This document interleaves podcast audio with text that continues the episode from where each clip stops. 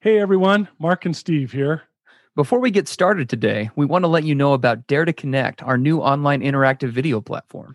For less than the cost of a therapy session, you and your spouse get live access to both of us three times a week. Each 30 minute live group support session provides interactive mentoring and healing for addicts, spouses, and couples. If you're loving our podcast and our unique style of bringing you recovery, you're going to love Dare to Connect. To learn more, go to daretoconnectnow.com. We're looking forward to seeing and working with you.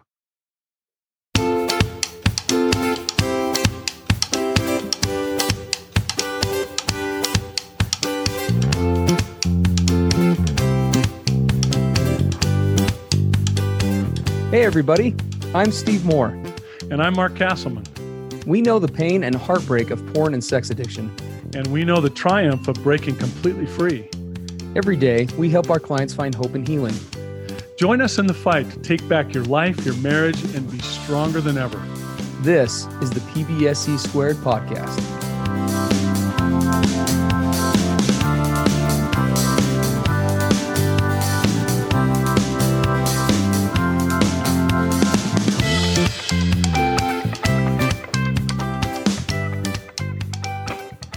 Hey, everybody, Mark and Steve with you here on the PBSC podcast.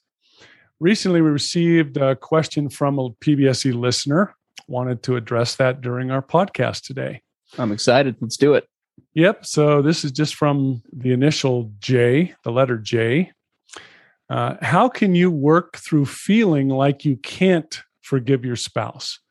The deception, hmm. gaslighting, secrecy, disrespect, and disregard for others' feelings is causing contempt that grows by the day.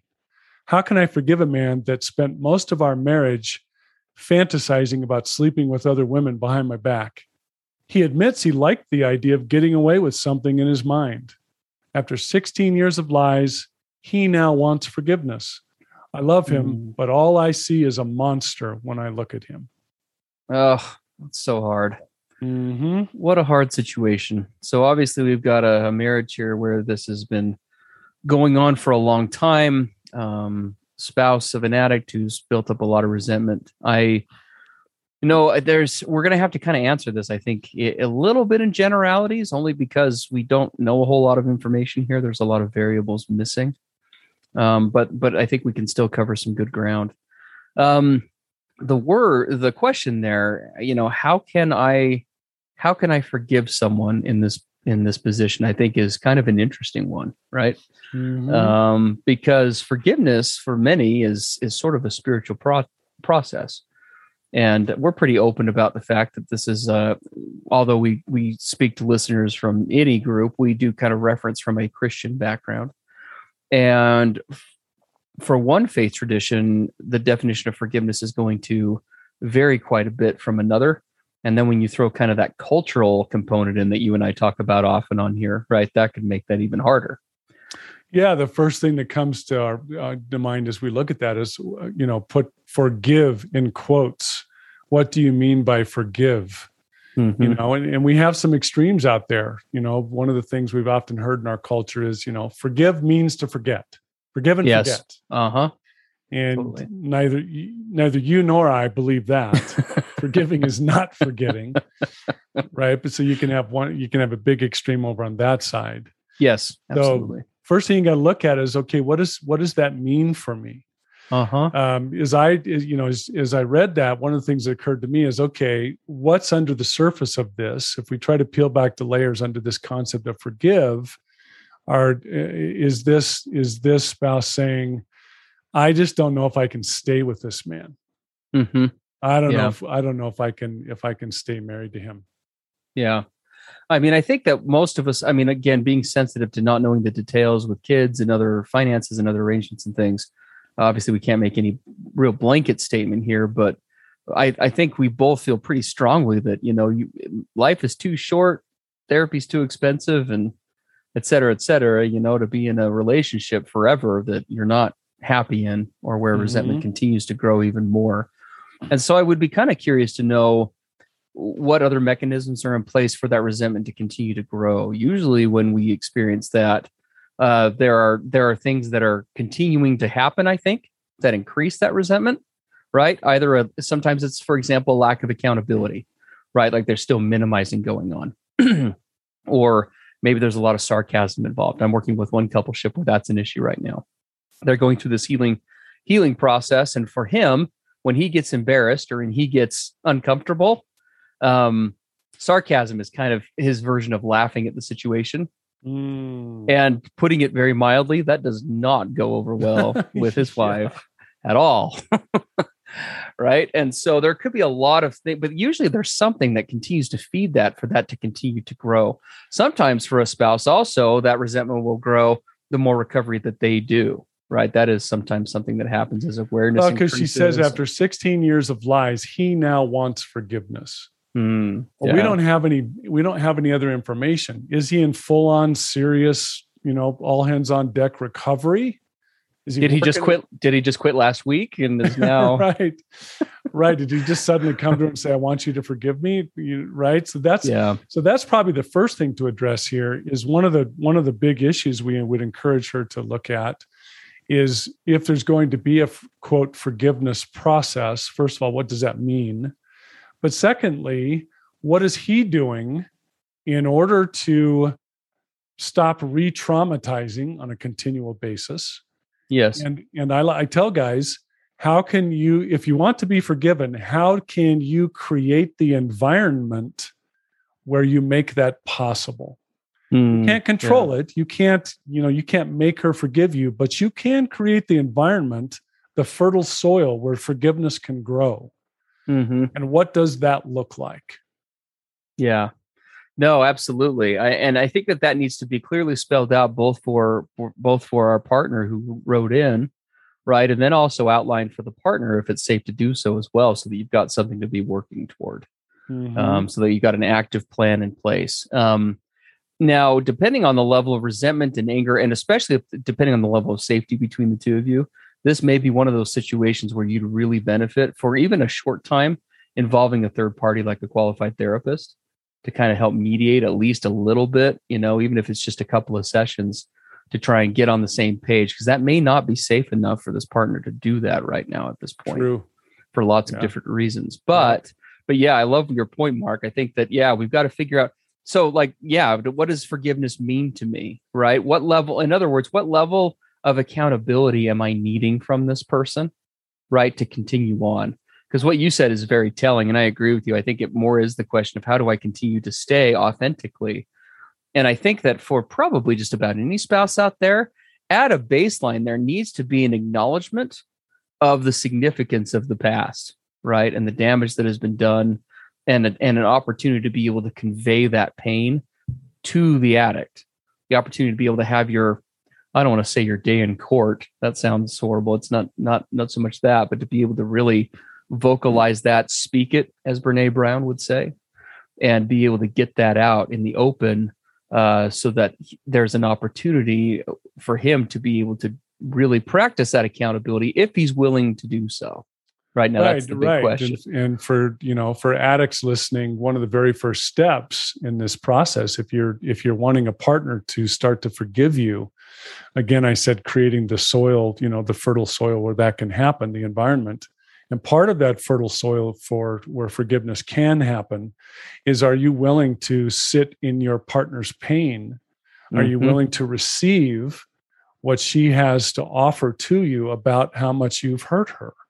Yeah. and will you sit and receive that Yep. without going defensive without getting angry without you know going stoic blowing it off feeling you have to attack in return Mhm. right this all begins with that my willingness to sit and receive your expressions of what this is meant for you my Yep. what what my addiction has done Absolutely. No, I, I I am totally on the same page with that. I think that I think that once there uh, is kind of a clear understanding for that, then there does also need that that does need to be backed up by some kind of action, right? I think pretty much everybody can agree that, you know, at this point, I mean, 16 years of this, I think we're well past the point. It, to to say that talk, talk is cheap is probably the world's largest understatement of all time, Yeah. right? And so, I, I often joke if my wife were on here she would tell you talk is cheap show me Absolutely. And there are lots of ways to do that, right? And to- here's another thing to consider. So, if so, uh, if if we're talking about an addict who's a husband, you know, so if, if guys are listening, you need to understand that if you're you're of course yearning for your wife to forgive you, Yep. and any any person would desire that, you know, right? We don't want to be seen of endlessly as a monster in the eyes of our spouse, but you need to understand what you're asking for is really significant Absolutely. in this case, you're saying, I have traumatized this woman for 16 years, and I'm asking her basically to let down her guard, make herself vulnerable, and put her, her heart out on the table. That's what he's asking Yes. for. Absolutely. And you have to understand that unless unless she can see significant efforts in the right direction on your part, why would the survival part of her even risk such a thing? Correct. Not from a, and it's important for addicts, I think, to understand this too. Sometimes, you know, we, it, those of us, when we struggle to empathize or really connect with the pain, it's easy to look at steps like this as, oh, so she just wants to nail me to the wall, right? She just wants No. to, mm-hmm.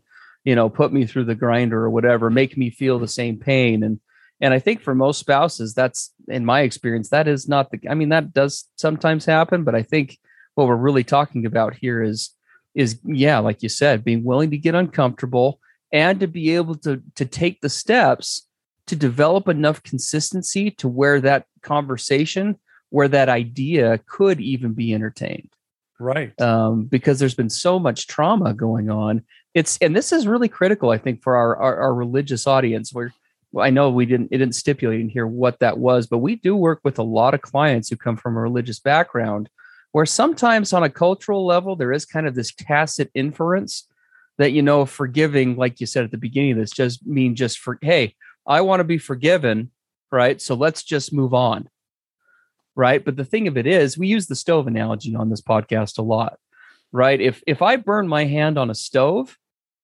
it probably isn't reasonable me for me for the rest of my life to curse the stove's name to hate the stove to set the stove on fire right? None of those things are really going to set none of those things are really going to set things right but it also at the same time it would be lunacy to then go back and touch the stove without one of those little mitten deals right I'm Mhm. going to go back into that situation more educated. In other words, my my partner's trauma, if I'm an addict, I need to come to that place of accepting that my tr- partner's trauma is not just insanity, it's not just reactivity. There's a part to that that is very genuine and and good that says this thing, this person, this this area is unsafe unless proven otherwise. right. And until we get to a point where it is, I am going to continue to wear my emotional mitten when I deal with this, right? So you it would be very normal for for the spouse for who who wrote in here to be to be feeling and coming from a place of I'll believe when I see it being guarded, very closed off, right? I think those would all be very understandable elements. And so if there really is a sincerity, you know, as the saying goes, I think it is kind of a proof in the pudding sort of a situation. If you're really as we say often on here creating safety in a relationship doesn't mean necessarily getting to a certain point but it does mean getting on a solid consistent safe growth based trajectory right? That's backed up by action and is verifiable Well, and here's a, here's an insight for those who struggle with addiction listening that might be that might uh, help you to see this in a different light. And I'll use me as an example. There were there were many years when I was not in recovery. I was still solidly in addiction, where I wanted my wife to forgive me. yeah And why? Because I didn't like the discomfort of her not approving of me, accepting me just as I was yeah her not accepting my behaviors, right? Accepting the up and down roller coaster ride that I was constantly putting her on. yes. And because it made me feel unworthy, it, it brought shame upon me. I wanted her to forgive me so those feelings would go away. absolutely And that's that's the behavior of an addict. I don't want to lean into the uncomfortable. I just want it to go away. Yeah And here's sort of an attitude I had, and I've heard this more than once with clients I work with. Well, if she would just forgive me, then that would be the starting point where I can move forward. so true Yep. right. Absolutely. Then we need a clean slate and then we can, you know, Mhm. make that clean break. No, that's that's not how it works, right? I we we we very much when it comes to developing out trust, there has to be verifiable action. I mean, you're talking about a dynamic here and and I know this this one listener who wrote in is not alone, right? It's hard for us addicts sometimes to remember that there are a couple things going on for a spouse. You have been living with your addiction for I don't know how long but I guarantee you've been living with it, coming to accept it, developing different thought processes around it far longer than your spouse has, regardless of the situation, almost in every case. Right. And and so often we we addicts, I mean, I hear I hear this all the time from guys. I, I don't know what her problem is, Steve. I've been sober for two months. Like, what's the problem? Well, how long did you act out? Okay, well, I've been acting out off and on for, you know, 25 years, but and then that's where we'll have to kind of stop, right? And pause and recognize that our brains are evidence based. Your brain is evidence based, and so is your spouse's. And she's got 25 years of experience telling her, do not be close to this person in X, Y, or Z ways. They are not safe to X, Y, or Z degrees. Right. And even though thankfully it doesn't take 25 years to reverse that, it the minute we start holding on as addicts, I think to these timetables that we try to lay out and say, what you're really saying to your Mhm. spouse without realizing it is say, hey, I know I've I've been beating you up for however long. You you know, here's a cold rag and a band-aid. You got three months to heal that thing, and then let's move on. right. Right. Healing, recovery does not happen on a set timetable, and neither does your wife's healing. Well, and neither does recovery happen with conditions, guys. Yes. Correct. If I'm going to enter into real, legitimate, genuine recovery, it is going to be on my shoulders alone, regardless of what my spouse decides to do or not to do. I move forward proactively because I want to do so. Now, sometimes, hey, and I get this, sometimes we, we do get some outside pressure that's needed where my spouse finally throws her, her hands in the air and says, I'm, I'm, I'm finally done, done, done. And if that's the thing that that really gets me to get my butt in gear and to start getting serious about my own recovery, so be it. I'm I'm Yeah. all for that. I Yeah. needed I had to have external pressures in my case.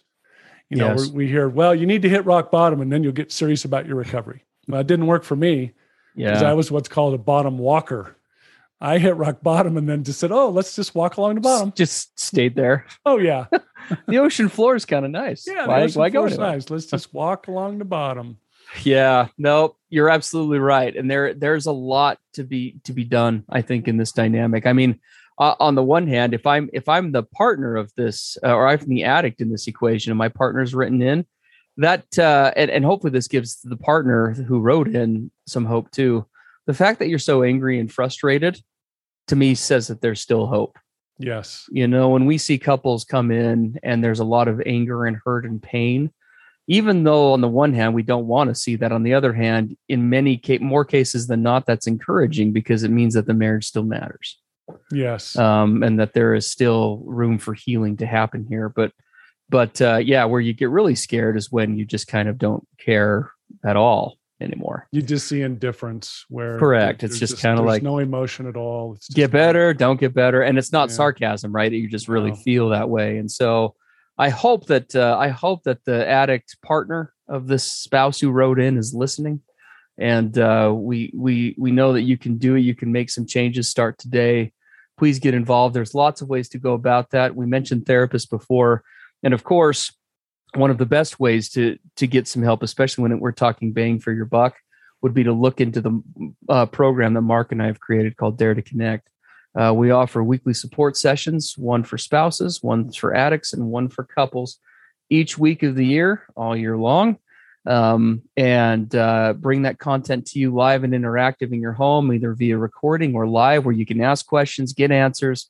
We've got a huge support network now that's grown since we opened the program several months ago of of people who are willing to give you feedback in addition to us who get it. Um, we'd love to have you come join us. Uh, the, it comes with a, a free two week trial right now. So, really, there's just no reason not to give it a shot. $95 a month for both of you combined. We'd love to have you there. Uh, take a look at that at dare to, dare to connect now.com. All right. Well, thanks everybody for listening in. And Absolutely. Steve and I will see you next time on PBSC. Take care, everybody. Everything expressed on the PBSC podcast are the opinions of the hosts and the participants and is for informational and educational purposes only. This podcast should not be considered mental health therapy or as a substitute thereof. It is strongly recommended that you seek out the clinical guidance of an individual qualified mental health professional. If you're experiencing thoughts of suicide, self harm, or a desire to harm others, please dial 911 or go to your nearest emergency room.